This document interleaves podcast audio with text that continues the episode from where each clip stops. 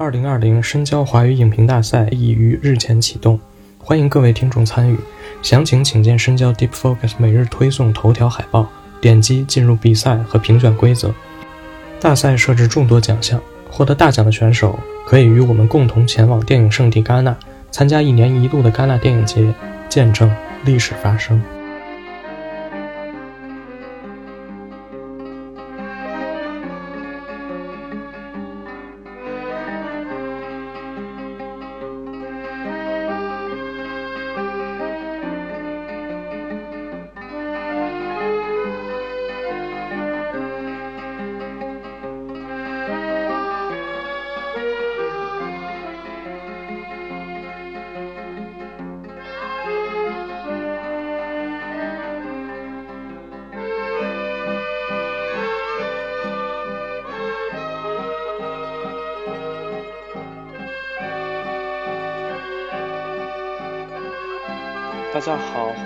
收听新一期的深交播客。今年是费里尼诞辰一百周年，呃，全国各地呢也都在做费里尼的回顾展。北京是刚刚做完了两轮比较大的回顾，基本上是把费里尼所有的片子都拿到了。啊，那这回我们也想借此机会跟大家聊一聊费里尼的影史地位，应该说也是非常重要。嗯，有一个说法是费里尼、伯格曼和塔可夫斯基是电影艺术的圣三位一体。虽然这个说法我也不知道是从哪儿来的哈。但确实可以看得出来，费里尼对电影艺术是有非常重要的影响的。那今天我们也请来两位嘉宾，刚好都是对费里尼的电影有非常强烈的兴趣。那首先我们请他们跟大家打一个招呼。大家好，我是邱炯炯，呃，我是一个画画的，然后也拍一些片子。大家好，我是雷亚涵，还是一个年轻导演，现在在国内开始做电影。但是我之前在意大利生活过很多年，也在博洛尼亚大学和罗马电影学院啊受过一些电影教育，所以说起意大利话题，可能稍微会多一些个人感受吧。呃，其实我最开始我还是先想问一下二位，就是你们，比如说你们怎么最开始看的费林的电影？你们最喜欢的，或者说你们最感兴趣的费林的电影是哪些？我都说不上是什么时候开始看了，嗯，因为费里尼。那真的是看着他的片子走进了电影这个院门的，但是我也经常问你去意大利留学跟这个会有关系吗？啊，我去意大利留学更多因为安东尼奥 尼，当然费里尼很难有谁说我不喜欢费里尼，那几乎是不可能的吧？嗯，我觉得稍微爱电影的人都很难会说我不喜欢费里尼。哎，我插一句话话可以吗？我觉得很有意思，就是我看到的很多的这种，就是就是学者们啊，好多都是那个什么，就是。呃，好多都是费里尼，肯定是他们比较那什么的，但是没有，基本上我还没有见到过一个特别把它当做唯一的这个。安东尼奥尼是最最最被容易提及的，就是他的最心仪的这么一个。嗯，中产阶级知识分子的最爱嘛，对吧？但是费里尼可能越来越会觉得更加的好，因为不管是从形式上，还是他从个人的关照度上。但是我最开始最开始最喜欢的应该是大陆吧。然后慢慢慢慢的又觉得，其实应该抛开一些比较感性的层面，然后觉得《甜蜜生活》呀、《八姑半》呀，特别甜甜蜜生活，就觉得特别好。但是慢慢慢慢又觉得，其实作为一个普通的人嘛，感性应该是在理性之上的，就还是觉得大陆真的很好。返璞归真，回到个人感受上。主要是可能费里尼一辈子拍了非常多的电影，对，所以就是就是你可能最开始这个阶段，你可能喜欢这个多一些。但是到后来，你人生经历不一样的时候，啊，你随着他的阅历的不一样，随着他拍片子的不一样，嗯，你也会喜欢完全不一样的东西。我是觉得费里尼其实他层次很多，然后他的他的人格也很多，面相巨多。对，就是你用是你是用心去感受，还是用脑子去判断，其实也会有不一样的。你能看到他的不一样的层面，然后对应到自己不一样的层面，嗯，那你会很丰富。啊，我那个这个就比较。比较那什么一点，比较，呃，比较远一点，就是很早以前，一九十年代的时候，就是我跟一帮朋友去，去朋友的朋友那去玩那个朋友是什么呢？那个当年那个电影资料馆宿舍，其实是研究生还是博士生，我忘了。那你住了住了个研究生在那儿。然后我们就去，就就住了个类似于就是还在在读的研究员吧，这么这这么想的。他的宿舍在那儿，也是你的朋友，我朋友的朋友。其实这个这个人我都我都忘了，但是那那个经历我倒是觉得特别特别值得一说。就在那儿我就他就有一台那个大概可能十二英寸的这么一个黑白电视，然后他看片阅片，然后研究都在都靠那个电视，然后一个一台那个松下的录像机，然后里边就是一一盘录像带里边可能有大岛渚的，呃，可能有维斯康蒂的，可能有费里尼的，就是很多很多的那些片段，然后他就放给我们看，而且那片段就是连英文的字幕都没有，就是我意大利文那个对对对对，然后在里边我啊。那是他自己录的吗？那他自己应该是应该，我觉得应该是一个共共享的资源，可能是他的学学长或者什么的，这一代一代可能传传了好几届这样一个一个东西，就是画质特别糟糕，然后然后就是没有不根本就不具备我们现在我们现在所要追求的所谓观影的这些任何的东西了，但是就是那种反而非常神神秘的的图像，然后那种模棱两可，在因为在里边我看到了《甜蜜生活》最后那一大段儿。嗯，就是那段儿那段儿海边的那段儿那段儿那段儿大调度，以及最后到了海边那个魔鬼鱼钓起来，嗯，就是在那个时候，我其实根本就我不知道，我肯定对费里尼是一无所知的，对一无所知的，而且我我后来查了一下，中国有译制过他的影片，好像是五国吧，那是那是配过汉语的，那是那是通过那个译译译制过的，但是其他的我都没见到过，但可能。所以在那个就是就是那种模棱两可的启发，以及那种特别暧昧的那种那种暴击，就让我让我对他产生了特别特别深刻的印象。然后加上后来有一个叫那个德国的有一个就是西德，当年叫西德的有一个电影学者乌利希格雷格，这个名字我一直一直记不住。他写的世界电影史，然后一共有五部，然后其中第三部是专门讲战后的欧洲电影的。那么在在在那里边，我就看到了，当然，其实它就就类似一个现在你豆瓣儿阅那种条目里边那些，我看发现好多豆瓣儿现在好多那个豆瓣里面的那种欧洲电影的那些剧情简介，好多都是引用的他的那本书里边的那个那个描述。对，所以那会儿就特别的系统通读了一下费里尼的这个东西，但是还是没有看到过，还是没有看到过呃影片本身。在这里边就有一个很有意思的动作，就是我们可以开始想象，就通过他的那些只言片语去想象那种影像。因为我我我我从小是在剧院长大的，所以我我的家庭是一个就就是是一个搞戏剧的这么一个氛围，就是是川剧川剧团，所以对那种对那种想象，就是其实就是一直一直一直都存在的。就是比如说我画一个连环画，我会想着我操，如果加上生化它是什么样的？那么在这个在这本书的那些只言片语里边，我就我就对费里尼的片子产生了一种仙气的一些想象。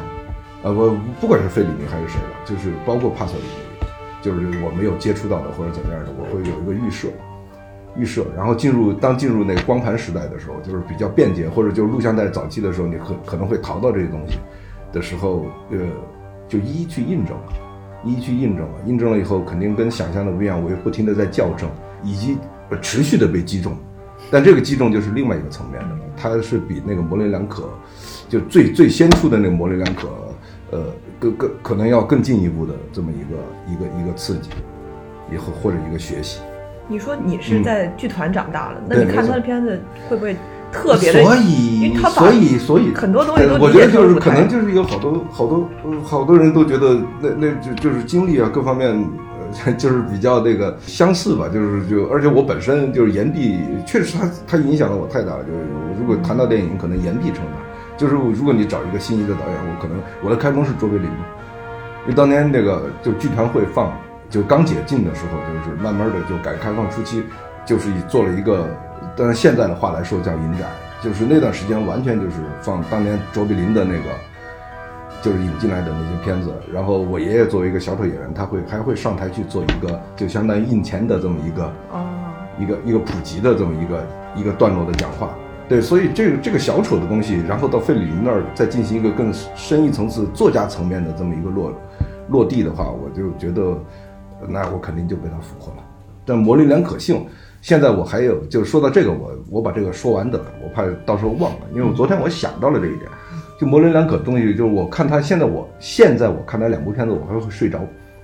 因为他那个漫游和游离的太远了，就是我觉得我可能还没有体会的很深刻，或者我我已经在很多模棱两可的东西落地以后，呃，产生了形成知识以后，我可能已经失去那些感知力了，或者说我是不是要重新就跟你说，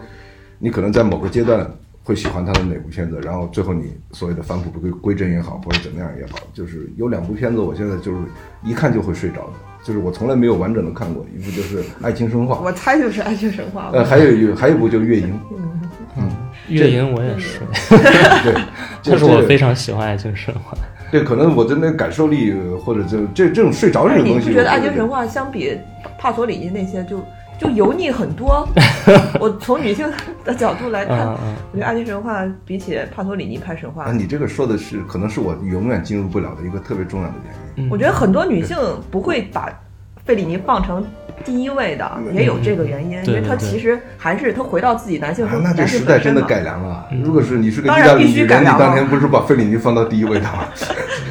对，其实因为今年那个资料馆也在做这个费里尼的展嘛，做了一个很大的展。然后我其实，在现场的时候，我就会有这种感受，就是我觉得一到某些段落，比如说阿马科德里，呃，关于女性身体里的某些段落的时候，就全场就是。静默，我觉得阿马科德倒还好，但是爱情神话尤为。你说的静默是尴尬的意思是吗？对，会有一些尴尬，包括可能女人城也会没办法，是是没办法创作了，说实话。就创作这个，当然你从男性视角创作，这有这有你的道理。不不不，不是什什么视角？你看现在说，那这个视角是什么视角？男权视角吗？怎么可能？不，我这意思是你回到你的男性视角，你回到你的身体欲望。我感觉是它是一个仰视视角，它是一个，它是个仰视，它是一个膜拜视角，在那在书写女性的身身体的根源上是一样的。呃，好吧。为什么根源上是一样的？它其实都是把女性物化成了一个欲望的标的物啊。其实是，其实是总是有这样的折射的嘛。其实费里尼自己并不避讳这个，但是他在大陆里面，他包括像他拍的老婆后面《朱丽叶与魔鬼》啊这些，他非常明白，就是包括婚姻关系，包括两性关系，它的本质和内核，爱是什么，这个他是明白的，所以他才是个 maestro 嘛，他才是一个大师。嗯，但是他一点也不排斥男性本身应该有的、应该有的欲望，这个是他很多电影的原创作力嘛。嗯。就这些，我们也觉得很可爱了。对对，我就觉得我为什么为什么比他差这么远？我就不够坦荡，你知道吗？对，不够坦荡。我应该更加的对，是的，嗯，我太怕被 被定义为不正确。只是我是觉得有些片子像《爱情神话》就走得远了。嗯，但《爱情神话》更多的还是关于同性吧，就是对于女性这方面还是比较少。对这个，我觉得可能也跟。东方人的不，我个人觉得就是那那个那个东西对我来说，我宁愿看那个原小说，嗯嗯，就是那个公元一世纪的时候，对，他是他是李路的这这这么一个相当于一个弄臣嘛，一个一个旁边的小丑，他写的这么一个东西，呃，我个人觉得那个那个片子。有机性差了一点，反正就是这样。我在那片子里边无法呼吸，我就看 我就看到一些排比，一些那种各种各样那种华丽的修辞以及复杂的修辞，但是没有一个没有一个内核能够吸引我的东西。对，我的对。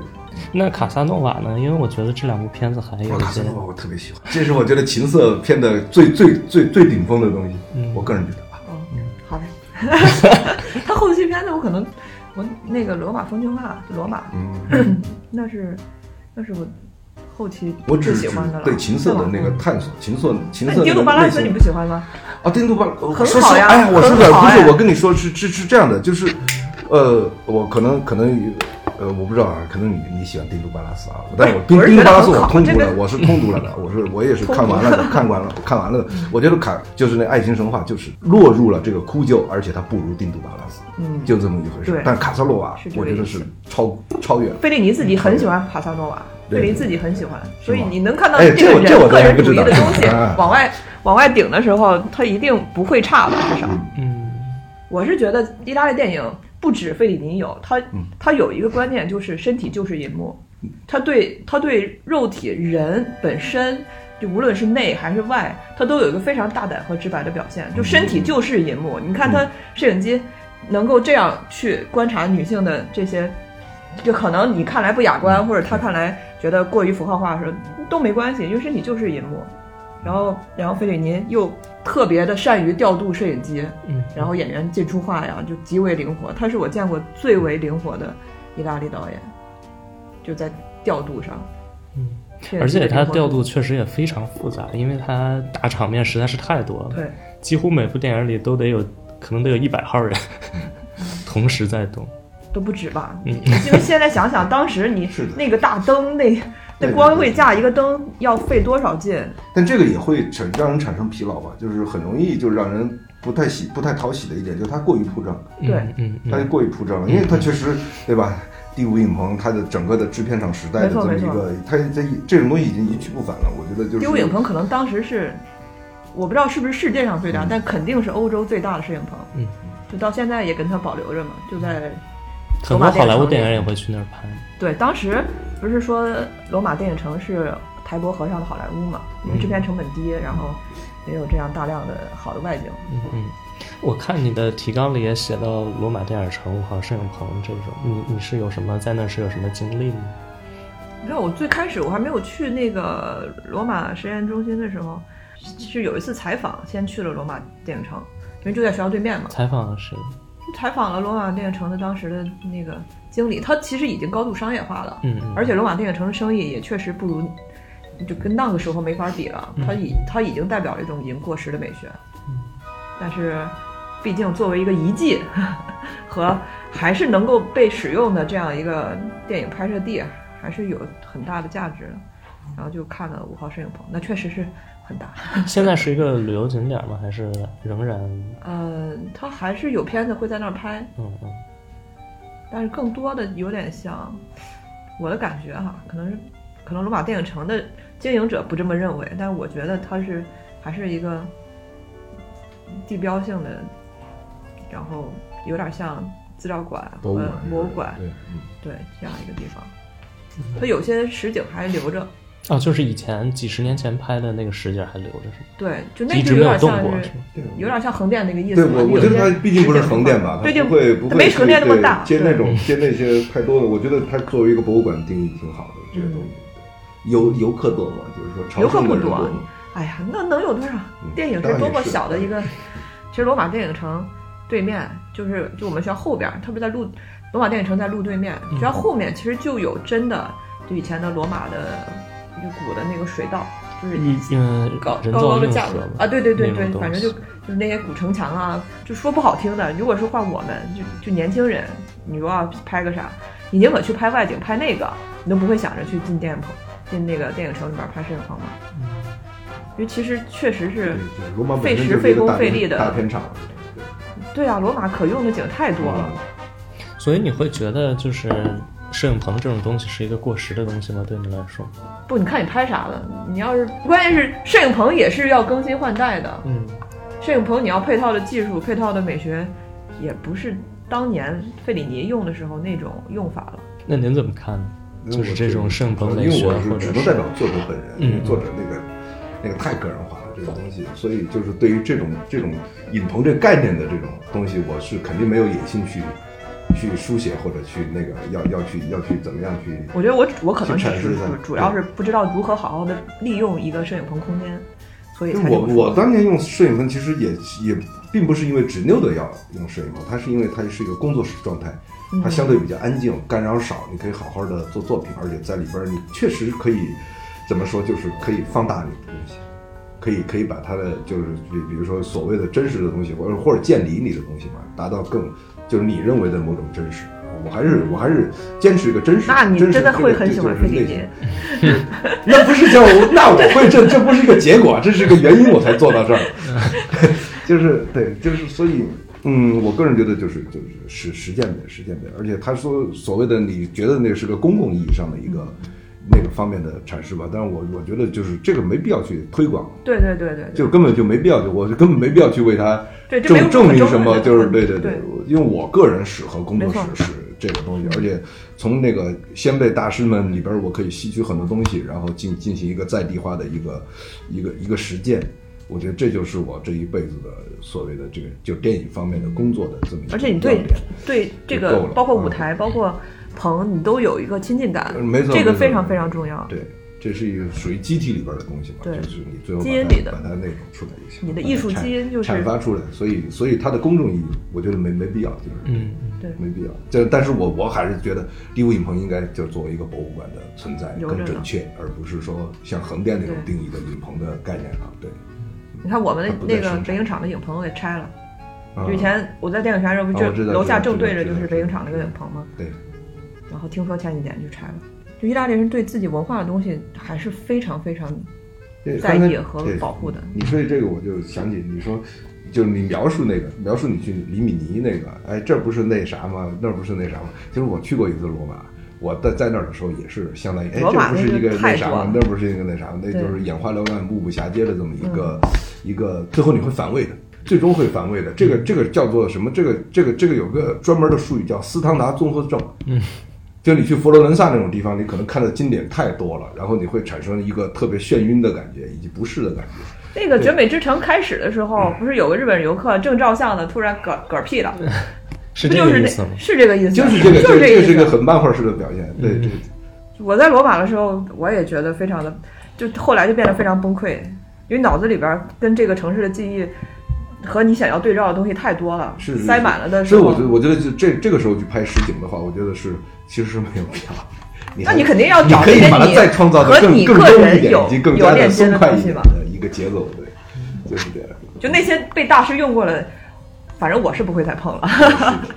我疯了吧？其实我个人最喜欢的就是，因为你们刚才提到罗马风情画，就我也非常喜欢这个电影，但我最喜欢的可能恰恰是结尾那个段落，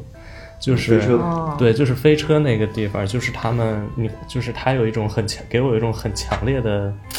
时空的感觉，就是一群现在最时髦的人，他们开着车把那个影子投在墙面上，嗯，然后你能看到种种，不管是现在的还是以前的，所有东西都混到一起，然后最后他们开出罗马城，那那个东西可能给我的震撼是最强的嗯我也，但是我没去过罗马，其实看了这么多在罗马拍的片子，也不用去了。嗯。嗯其实我觉得真的就真的不用用，去了。真的不用。葛达尔医生那么多次机会有有机会来中国，他说 no thanks，也是这个道理吧。现在意大利不是因为疫情，很多地方都宵禁嘛，嗯，晚上十点、十一点之后就不让上街。嗯哎呀，我晚上我就在那儿想，这多好呀！这这真是做梦都，因为很多片子就就不管是费里尼还是安东尼奥尼，其实都描绘了很多空旷。嗯嗯嗯这个我觉得我做梦都会回到那个空旷的街道，然后那些垃圾，然后那个路灯、风。然后如果是在博洛尼亚那个大区的话，它有很多雾。嗯安东尼奥你很爱用雾嘛，嗯这跟这跟那个地方嗯，跟那个氛围、那个真正的自然景观是结合的太紧密了。其实我比较好奇，就是因为你，呃，你你既喜欢费里尼，也喜欢安东尼奥尼，对吧？可能更喜欢也喜欢别的，意大利电影我都很。对，我觉得很很有趣的一点是，我觉得他俩好像差别还是挺大的，就是某些方面是统一的，但比如说，就是费里尼真的特别喜欢大场面，特别喜欢那种狂欢式的感觉，但安东尼奥尼就是人很少，冷冷清的对非常冷清人的内心，中产阶级、嗯 知识分子苦闷的内心。我我是我是觉得最开始的时候，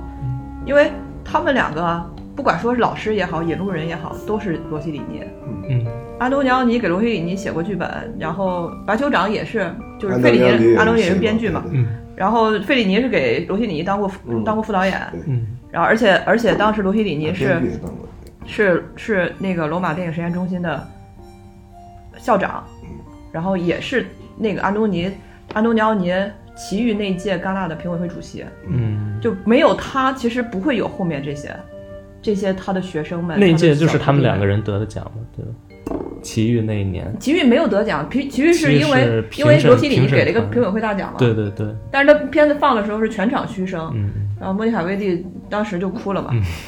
然后罗西里尼召集了一帮影评人和行业里边有分量的人，写了一个联名信，说《奇遇》是我看到的这一届电影节上最好的电影，嗯。就是就这是一个行业氛围，这是一帮兄弟们，还有爱你的老师们一块儿促成了这个百花齐放，这才是真的百花齐放，然后他们就才可以真的开始去做他们自己真正感兴趣、想要做的突破，想要有的尝试，然后走了越来越远，走了越来越有个人气质。所以，而且罗西里尼是西安主义的教父级的人物，嗯他的那三部曲基本上奠定了整个意大利在国际国际电影中的地位。然后他能这样鼓励着年轻人去尝试、去创新，这真的是只有羡慕了。但我觉得现在国内年轻人开始有这样的氛围，反正都困难嘛。打仗亲兄弟，上阵父子兵，就是那一波人，就不光是费里尼、安东尼奥尼，在六十年代其实出现了一大批特别先锋和前卫，你现在看都很先锋的电影作品。我我又回到一下那个什么哈，我回到一下凯瑟罗，就是就是我我我觉得你说身体那个啊，我我个人感觉我我不必须要提到一个人，就是帕索里尼的《十日谈》，嗯啊，就那个那个那个例子，我想请教一下。帕索里尼，我到现在我都不太敢碰，因为帕索里尼东西太深了。哇，你我还这顾虑很多，也就是这没文化的人才能够，不是不是，就什么都不顾哎啊。呀，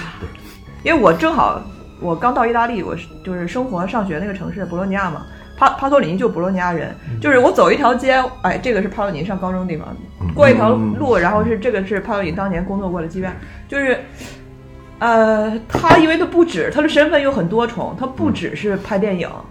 他写诗、写散文、批评时政，然后写小说，然后也参与当时很多政治活动。到现在，博洛尼亚都是意大利就非常著名的左派活动的集散集散地嘛。嗯嗯然后那个时候，呃，七十年代不是红色旅还绑架了当时的意大利总理，还给撕票了，是然后一下就是政治局势对，那有一个我想印证一下啊，就是想印证一个，我当时也是道听途说的，就是费里尼是不是当年所有的导演，就是所有欧洲导演，其实基本上都是都是偏左的。他啊，有有这么一句话，有有我们老师这个在罗马的时候，老师说说右派拍的不算电影。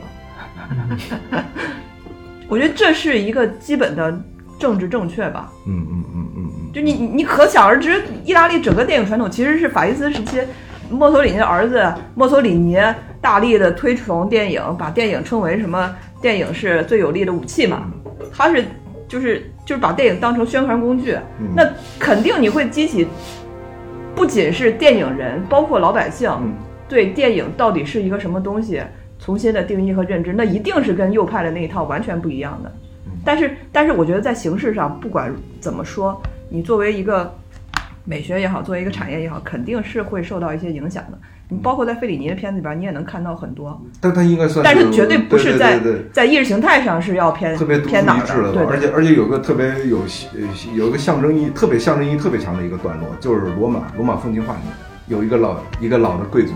在那说现在的现在的罗马年轻人已经怎么样，就是就是人心不古了，这是一个典型的当年的就是这就是那种那种中世纪那种小说的那种开头的那种说法，人心不古，先先批判你，然后又来了一帮一帮嬉皮士，嗯，然后就就来谈了教育问题，谈了腐败问题，谈了等等等。然后费里尼他出演了嘛，然后在中间被弄得非常尴尬。然后他说：“我只想拍一段演出。对啊，”对，这个就是他明显的一个态度，是高度就是个人主义者。他很多片子里都会有类似的片段，比如《月吟》，到最后也是一群人在那个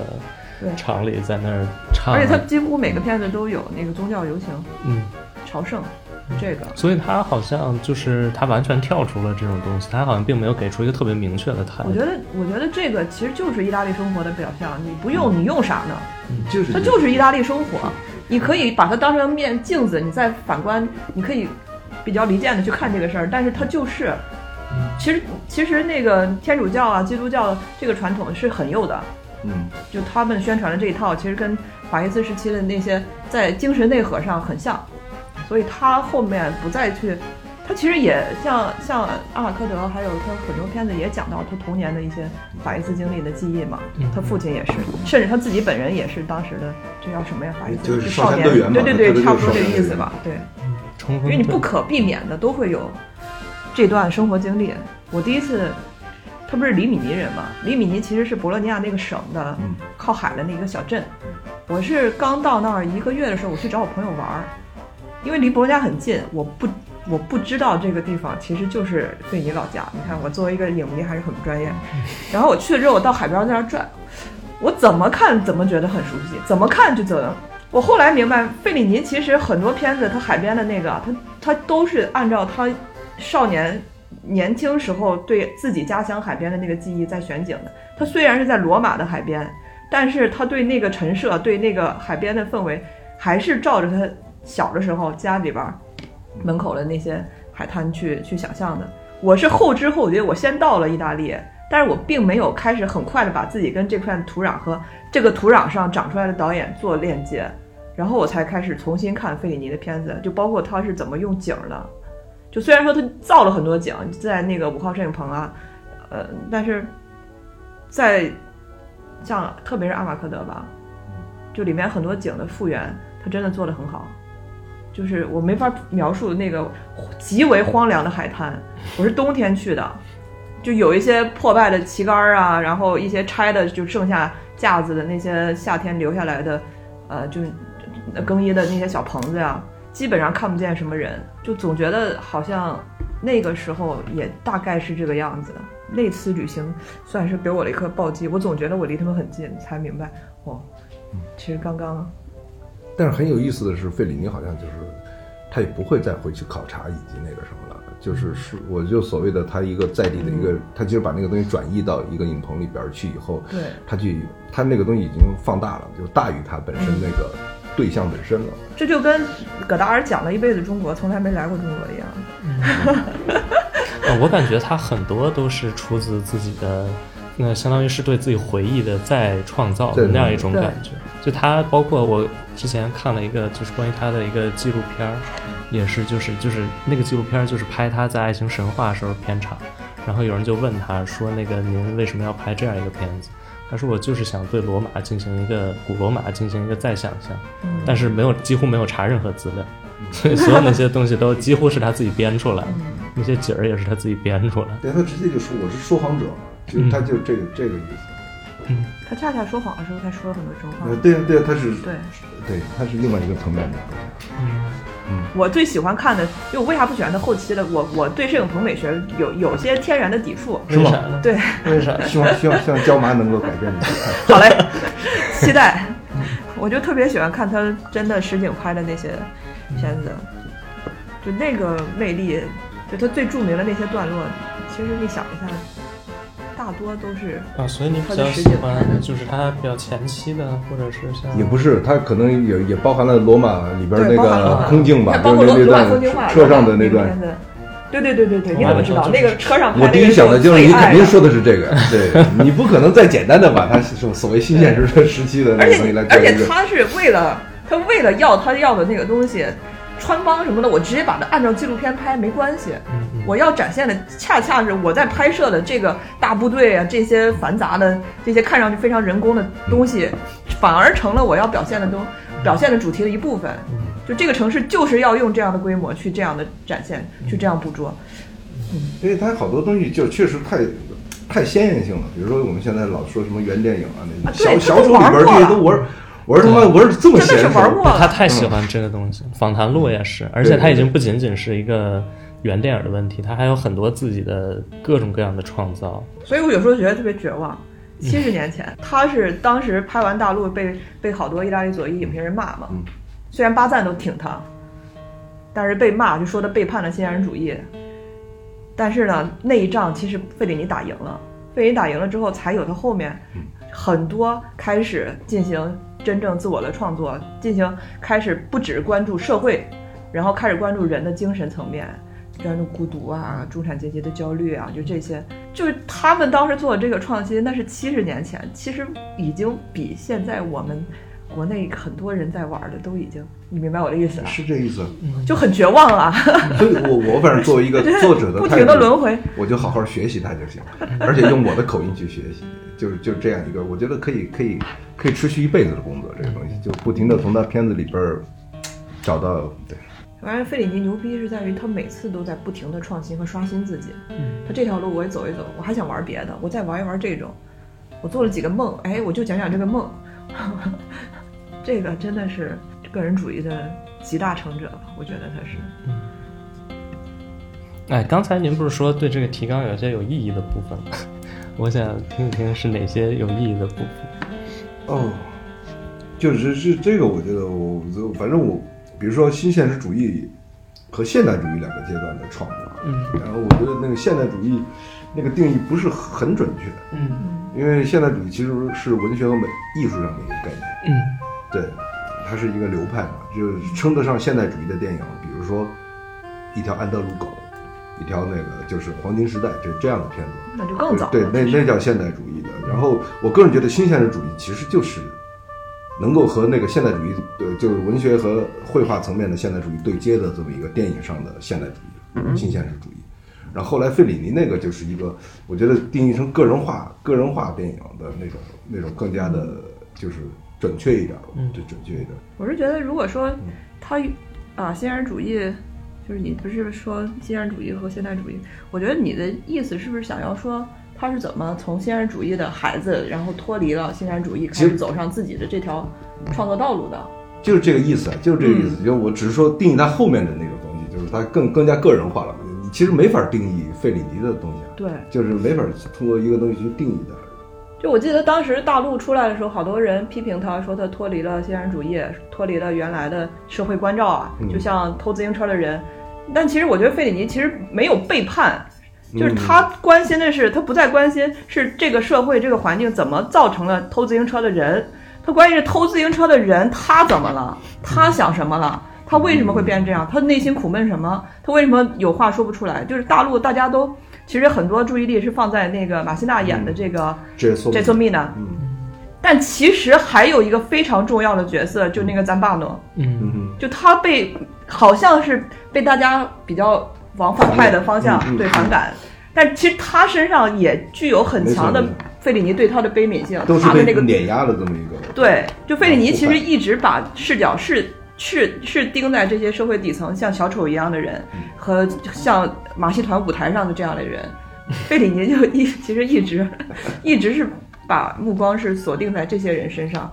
为他们创造了一套一套美学，甚至把自己很多对神话的想象和他们结合起来去讲。嗯我觉得这这绝对不是背叛，而是他走出来了自己一条路。嗯对，而且而且我个人觉得，他就算在所谓的新现实主义时期的时候，那个那种倾向已经非常明显，嗯嗯，那种倾向已经特别明显了。包括那个《小巷之爱》，对，就那么多的那么多的合拍的那那些片段里边，我操，现实主义的大大部分都是这样。嗯，对，但是他那个东西就能破用，我一看就知道那个气息就是费里尼的。然后我觉得那个已经，那是只阻阻挡不住的一种发育吧。我觉得是一个嗯自然发育，一个作者的。我觉得费里尼就是给我两个特别强烈的感受，一个就是我觉得他的所有角色，就他不去评判他，啊，就包括你刚才说那个赞巴诺也是这样，就是可能他，啊，你你就是这个电影可能一上来给你一种感觉，就是啊，他真的是，他为什么可以这么对那个杰苏米娜？但最后你也发现他其实可能也有他自己当然了可怜的地方，然后包括那个卡布里亚之夜，对，也是这样，就他所有片子最后，包括那个那个《卖艺春秋》也是这样，就是最开始你可能会对那个女孩儿，你会觉得啊，她怎么会这样，感觉是一种背叛，但后来就其实不这样。对，但后来你发现其实她只需要一个很简单的动作，就是完全可以颠覆你之前对她的所有的这种。这种这种印象，这种感觉，就是我觉得费里尼给我的一个很强烈的感受，就是他第一就是他不去评判他的人物，他所有人物都是很很很立体、很丰富的。啊，第二个感觉就是，我觉得就是二位说的，就他从来没有说脱离社会。就虽然我觉得他是很个人化的，是很个人性的，但他一直在讲这个社会上的事情，嗯就是其实是很深层次的批判。我觉得，呃，包括就是就他不去定义，他也不去下结论，对这可能是中国电影的一个误区，嗯是是是我们的文化环境还是怎么的？也不是当初当初欧洲不也是对是也是这样的反应吗？我觉得就是一个一个很正常的。就我们很习惯用电影去，我最终要导出一个什么结论，我这个要解决什么问题？嗯你解决什么问题啊？你一个电影你解决 什么问题？主题啊，真又回到那个提纲里了。嗯主题，我就想请教一下，主题是什么意思？嗯就尤其在他的片子里边，主题是什么意思？嗯嗯对，因为那个任何，因为我我是费里尼的那种书，我看了很多，我喜欢听他谈话。嗯，就他的谈话其实是一种一种一种表面上的漫无边际，但其实它是围绕着一个嗯某种核心，但这个核心是其实就是某种就是他他用了一个很很粗暴的词儿啊，就是幻想。这他他用的是幻想，但我个人觉得，反正就是我在这个语境下说幻想的话，他会显得很扁平、很那什么的，对，很很很很很不着调，感觉很不着调。但是我觉得还是具体语境下说他有点难。费里尼其实不好说，嗯，特别不好说。我我看他电影，就是我会觉得他非常讽刺，就是讽刺性很强。因为它触它直接触底了人人性，那这个能够激起的你的感性的认知，但我觉得恰恰这个是最通用的语言，对。而不是说我要我要用这个导出一个什么。还有一个可能就可以称为那个职业上的天性吧，就是他最早是他确实是耽迷于他的幻想和那什么，还观察事物哈，观察人，然后最后他的第一个职业是漫画家，所以那种讽刺其实是完全是漫画式的，就是有时候我觉得那个过于的直白和粗暴，比如说访谈录本来很好，就是最后完了以后，他们杀青的时候在那棚里头突然。突然凌晨的时候，一帮印第安人拿着电拿着电视天线，我觉得老头太小气了，你知道吗？老头就肯定就是，就他肯定困惑。那那那是他后期了，后期就是费里尼其实拍片是很难的，就找钱啊那些都很难，因为那个时代过去了，就是电制片厂时代过去了，而且有电视的冲击，然后它直接指向，就指向这种电视，你就看见完全漫画感的一种很扁平的讽刺，但是它很有趣，就是很老头儿是完全你能看出他的赌气或者什么的，对，但但是我如果要做的话，我就觉得哎，这个是不是太直白了？我个个人感觉太直白了，但是在它里边儿可能成立吧。对，我就我觉得里边儿有一两个拿着电电影天下就可以了，他一帮全拿着电影天下了。他其实这种方式他一直都在用。我我我我为啥没有特别的关注过他后期的？我就是觉得他有点把这个形式我的意思有点赌气了，他不是后后期后期有意思的是，为什么我要举这么这么鸡零狗碎的例子？就是后期的时候，你看他的片子就看什么看细节，其实他最后就是一个细节，你让他你去玩味他的细节或者怎么样，我觉得就已经已入化境的东西，他他信手拈来的东西，天真的东西，信手拈来这个。对，这这个东西就是我们要去，我们需要就对他的后期的片子产生一个，就是一个认认知嘛。我觉得这是一个，这是一个方向。嗯，对，这也是我我决定，呃，呃等我忙完了，我就开始再把月影看一遍。我看我还会不会睡着？我其实很感兴趣他的编剧的方式，我不知道你们会不会有一些了解。因为到后期，他基本上就是一个场景一个场景，非常片段式的，也没有说更连续的那种线性的叙事。我知道费里尼有合作一生的编剧，就是一直合作很多部，就那个《兔六平代里》是不是叫这个名字？就早期他们就在一块儿，因为那个时候，啊后期我就就你说晚期像月银什么，我没有没有没有没有特意岳意关注。银是这样，岳银是那个那个贝里尼，他有个贝贝利尼，他有一个访谈，就是说的是他们是没有剧本，嗯，甚至甚至没有台词，就是把场景搭建以后，在里面自由表演，自由表演，自己啊嗨，自己嗨，自己那什么，对，是产生在现场排，然后对对，但是跟他以前的那个肯定不一样，嗯这个我还不太了解，对我就想请教一下。就是五六十年代他们写剧本啊，都不是一个人说了算的，嗯都是四五个编剧在一起工作。嗯，包括安东尼奥尼其实也是，他们像拍《小巷之爱》，本来导演就七个是吧？我七个还是几个我都忘了。嗯不不不止，好像好好好多那个，嗯所以他们那个就就这种工作方式，你很容易聚集一帮嗯志同道合的朋友。你哪怕我们在饭桌上都互相抽脸呢，但是你还是能够获得很多新鲜的视角和观点。嗯，就你你擅长的是哪一段，我擅长的是哪一个点，然后我们在一块儿碰撞讨论，然后这个东西又还得把它做成我要的样子。那这个你这个中间你要付出的，你要说服别人，你要跟别人一块儿去碰撞，那就多了，就不是一个就国内这种暴君似的，我就要这个，然后你就给我写这个，然后拍，就那还是创作氛围嘛，就。就我还是很羡慕五六十年代那个，但你能保证他们当时就是这样的吗？就是这样一个特别特别通达的这么一个合作关系对啊，所以？但你恰恰就是在争论中，你这个好东西到底有多好，嗯他为什么不能被我说服？我还要让他做的怎么更好，你才能把这个东西打磨的更更棒、更棒、更漂亮嘛？是啊，这个这个编剧，就是他的那个编剧，我倒是非常编剧过程，我是一直觉得是比较神秘的，尤其就是提出来了。嗯，比如说《罗马风情画》，那个结构那么轻盈，以及那么的仙儿，嗯，他怎么怎么做的？我觉得后边他这个他再往后走，他越来越把剧本能够抛开了，嗯，但前面还有很多故事性很强的嘛，就卡比利亚之夜啊，还有就那个我所谓的编剧不一定就是说一定故事性强，意思是其实我我我这里边有了一个有剪辑的概念在里边的，就是整个的是、这个片子是怎么结构的，嗯，怎么他最后把这些素材是怎么怎么结构成这样的一个面貌的东西，它比较综合一点。就按头前期按头后期按头这个我都不是我我主要好奇这个。主要好奇这个，而且而且不停的在揣摩。如果说是就以前那种拍片方式那么，仅的笨重，仅是电影厂时代的一个一个拍片的一个流程，以及他们本身那个环境，对吧？就是测达成的这样一种，比如说我们看港片，可能他就聊七天，然后一个特别有意思的可能就出来了，就是不是有这样一个状态，或者是怎么样的？这个是我们作为内地的这个电影工作者特别想，对，特别想去探究的一个一个东西，就是方式的问题。他肯定不会是像我们一样，就是一个人憋在案头上写东西吧？嗯因为我看到他的生活还是很轻松，而且他还看《茶茶花女》呢，我看得泪流满面。对，歌剧《茶花女》，对对对。意大利一般一个电影都会先写一个 soggetto，soggetto 是这个梗概或者主题定调的这个人，soggetto 一般是导演，然后才会有编剧，代笔现在，也不能说代笔，肯定不是代笔。嗯，我觉得还是有一个相对比较比较规范化的流程，但是在费里尼身上，这个流程怎么变成了更有费里尼风格的操作方式？有还有多少人可以跟上？就会不一样就是就是这个是很那啥的。对，就这个就是神奇的，就是那么大一个部队，然后嗯你又要拍外景，那我不能说今天我突然拍脑门子，我就是要拍罗马环城高速，那我们就直接开到环城高速上来了。嗯所以，所以这个它是，我觉得还是一个一个行业一个产业，它有一个巨大的后援团，能够支撑着它的所有的创造力，这个也是一个非常根本性的问题。也许也许那那段高速就也也就一句话，高速寂静，对，有可能。然后就铺排开了。嗯对，高速转场，结结果拍了二十分钟，这跟他在意大利电影界的这个地位会绝对有关关系。嗯，就是他能调动资源，其实也算也为是国家举举国之力，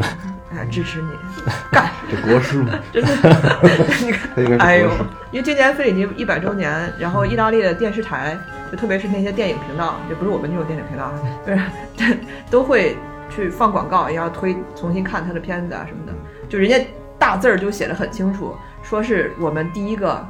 国际化的大导演。大师嘛，maestro，就其他的那些都不算。反正在意大利人眼里边是，他是 number one，嗯。是绝对 number one。那个奥斯卡最佳外语片，包括终身成就奖，给他全颁完呀、这这全全拿一遍啊，这确实是最受到国际认可的导演。最喜欢把费里尼就说成自己最喜欢导演的，恰恰是那些好莱坞明星，就说嗯，嗯，就那些乔治克鲁尼啊，那是演员嘛，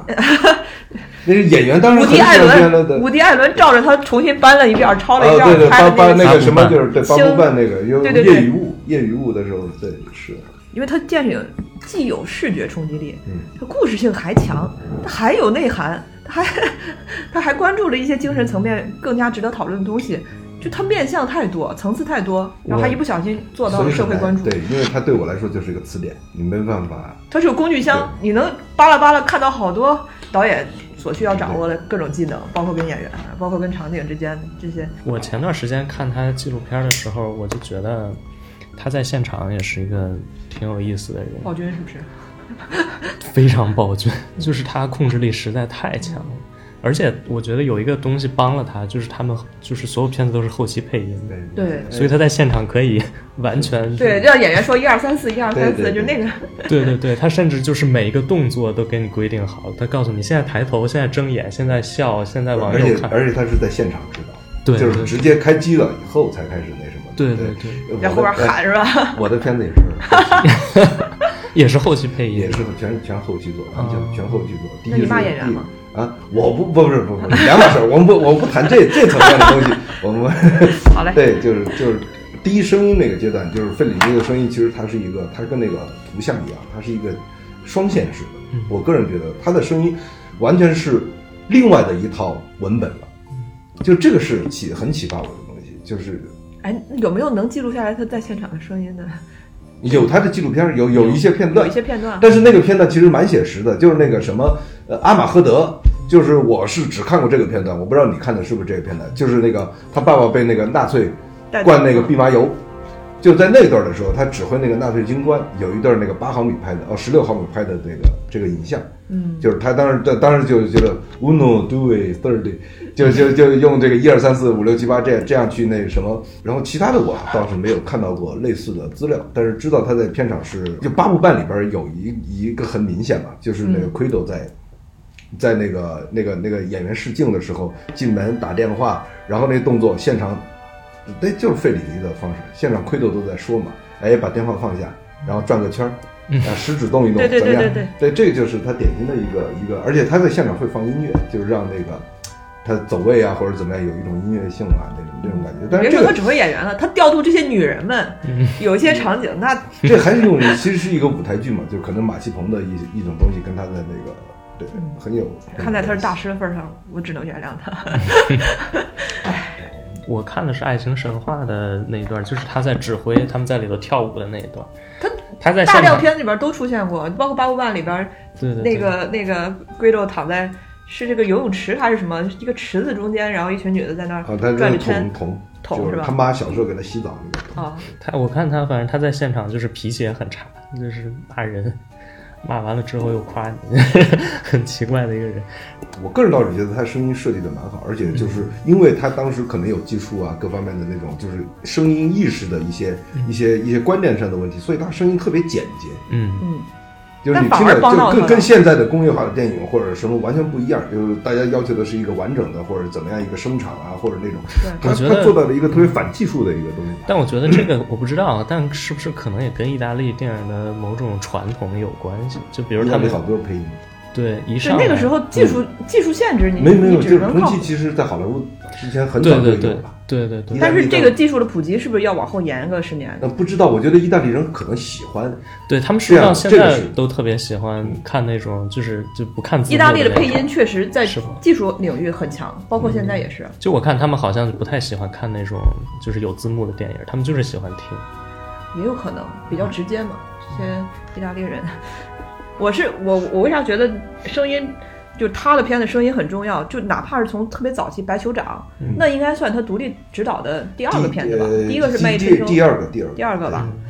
他那个里面就是那个唯唯唯唯诺诺的那个小丈夫去公安局报案，他不是也害怕被人说，然后他刚要张嘴，后边那个人就你叫什么？我叫什么什么，然后那个打字员那个啪啪啪啪啪就往后一缩一看，就他用了很多声音，就包括电话的铃声啊，这个声音是种非超现实设计，嗯就其实是超现实设计，它是有戏剧性在里面的。对，就这个挺好的，这个也是我后来我为什么拍片子这么逃生费力的，非得声音单支一块儿出来录啊那些，就是你在那个完全你在等于说是另外一套叙事嘛，就是整个如果两个文本一块儿叠加起来，它会产生一种渐离，就互相牵扯的一种效果。对，对，这这也是，但是画面但是这个。你说的那个也有道理，就是意大利语呃就对于语言的本身的那种那种审美的东西，可能导致了他们就是确实需要那个很诗性的、很完整的去表达那个台词的内容。有时候录音的时候，同期的时候，就算你演技到了，你的那个情绪到了，但是你的台词还是有缺陷的。嗯，就是你在你的台词的这种诵读方面，就现在，我觉得可能现在对于电影声音的美学，可能跟这个已经有不一样了。就嗯哪怕你真实表达的时候，就有些结巴，有一磕巴，它其实也传递了一些人物本身的信号嘛。但配出来也可以配磕磕巴巴啊，只要那什么，对你还你还可以磕巴的好点儿，真的，这个是我可以这样说，我真的是我我录这个片子的时候，我就觉得那个绝对绝对提升那个演出的那个维度，绝对丰富了那个人物的东西。对对，但是这个不是不是要推广这个事情啊，我明白只是说对但是您会担心，比如说他那个口型对不上吗？因为其实很啊，多这个是基本的，必须要对，所以要录很多遍啊，就是必须得对。那你还不如录现场呢。不是，现场就是第一，不是真的是那个演技啊。说实话，比如说，比如还还有一些就是，比如说你在个全景里面，好的东西你是可以，我还可以改台词。我觉得费里尼肯定有很多是是时候，可能是在录音棚里边，他可能会把台词好多把台词都是改动了的。就之前他说的那个，甚至于他没没有写好一个完整的脚本，他就直接演了，只要情绪饱满了。我我听说哈，那个费里尼在片场就是早期的片子，话说的最多的是费里尼，倒不是演员，因为他一直在大声的诵读台词，嗯。就是为了让后期配的时候能还是口型尽量的对得上嘛。嗯。因为你全景你好贴，你近景你眼脸就在这儿，你总不能让他说的是另外一套。嗯。还有我我们那个我那个是更那什么了，更 low 一点，我那条件所限。啊，还有就是我们那个棚是一个布棚，像马戏棚一样的布棚，然后旁边都是那工厂的车间啊那些，你不可能我，而且我那个是时代戏，你那个现代的车，然后过车呀那些很容易那什么受限制，干脆就发挥这个东西就变成一套美学。现在的电影声对音，一个专业的录音团队，一个一场，就比如说我们三个人的戏，有可能这个空间就就有最后分出来的就是七八轨，嗯，就那那那对技术的要求确实，就如果说我们想要先保戏或者保对啊，那那你那你的就就投入就很很很很多了。对就投入就太多了，而且而且我个人真的觉得，真的觉得他有他的优点，他有他的优点，尤其是你导演最后对那个人物的思考的时候，你看了素材以后，他再进音棚去录的时候，你你还可以有有很多余地可以再创作，是这个。嗯就我刚才就突然想起来，那个大陆里边儿，大陆里边儿其实他用了很多但丁的，引用了但丁的《神曲》里边儿的台词，就这两个那样的人物，你还是能往里边放他其实想要的很文学性的东西，嗯。所以就厉害，他的他的面向之广，嗯，他其实各个层面都照顾到了一些他想要传达的深刻的东西，他通过台词，而且他不是用非常生涩的但丁的东西，嗯，就是但丁是意大利小学生都会读的东西，他就是啊用那些从小学就开始读的，那我们小时候不是也读古文吗？那个那个佛罗伦萨语是意大利的国语，就是因为那个神曲，哦。对，所以它应该是一个抽边界的一个特别刚才说起但丁，我就想到一个特别有意思的地方，就是他那个《勾魂摄魄》里他的那一小段儿，也是中间有一个地方提到但丁，就是其中有一个好像主持人还是谁说那个，就是因为那个男主他不是演那个莎士比亚的嘛，嗯。然后他就说莎士比亚是仅次于但丁的第二大世界第二大文化，就是就是很比但丁早啊，很他的想象力，他对神话的那个，他已经他已经融入在那个费里尼的神话体系中了。我看他第一部片子《杂技之光》，然后《白酋长》，然后呃第三部应该是《浪大儿》了吧？浪荡儿是浪荡儿然后骗子小牛的，对，呃，我不知道，就就 Prodigal Son 啊那个浪就是浪荡儿啊，嗯小牛吗？那意大利叫小牛吗？那个名名字，他是从第几部片子开始用那个尼罗罗塔？应该是从浪荡儿。对，我特别想呃，请谈一下，你对他有了解吗？就是尼罗罗塔的这个尼罗罗塔，对对对，我经常听，啊，我也经常听。他住？而且这群人应该都住罗马吧，嗯比较方便在一块儿活动。我觉得嗯《甜蜜生活》里边儿，他展现的那种生活，我觉得大面上就是费里尼那个时候的生活了。你说的是那个上层的还是他就是记者的那种是吧？记者的那种生活。就很像他导演的这个身份呀。我、嗯我估计费里尼只能比他更奢华吧，嗯，就是那些贵族，不是王子呀什么的，最后去的那个公寓。嗯，就罗马到现在也是很很多绝美之城贵族那种感觉。留存在那个地方。绝美之城，你跟那个比一比，那绝美之城我看不下去，我真是你就当它屏保看吧，啊，好吧，你就当它是 电脑两屏保两个。小时的屏保，那个台词才是真的是酸的掉渣儿呢。绝美之城。是，但它其实就是我觉得就是模仿费里尼。对，但是它恰恰是美国人喜欢的意大利电影，因为它就是拍给美国人来讲述你们眼中可能会想要看到的意大利的样子和你们对意大利的电影、意大利的记忆，我就把它重新包装完给你看，你当然会喜欢对，可能那那就是我恰恰最不喜欢费里尼片子里边那种元素，那种像面相。因为意大利本身这个土壤的人，这个土壤上的人关心什么，他们有什么困难，他们的苦衷，他们，他对他没有悲悯的，也没有没没有关心。那不光是悲悯，你你你千万不要给我站队啊！我没有说要悲悯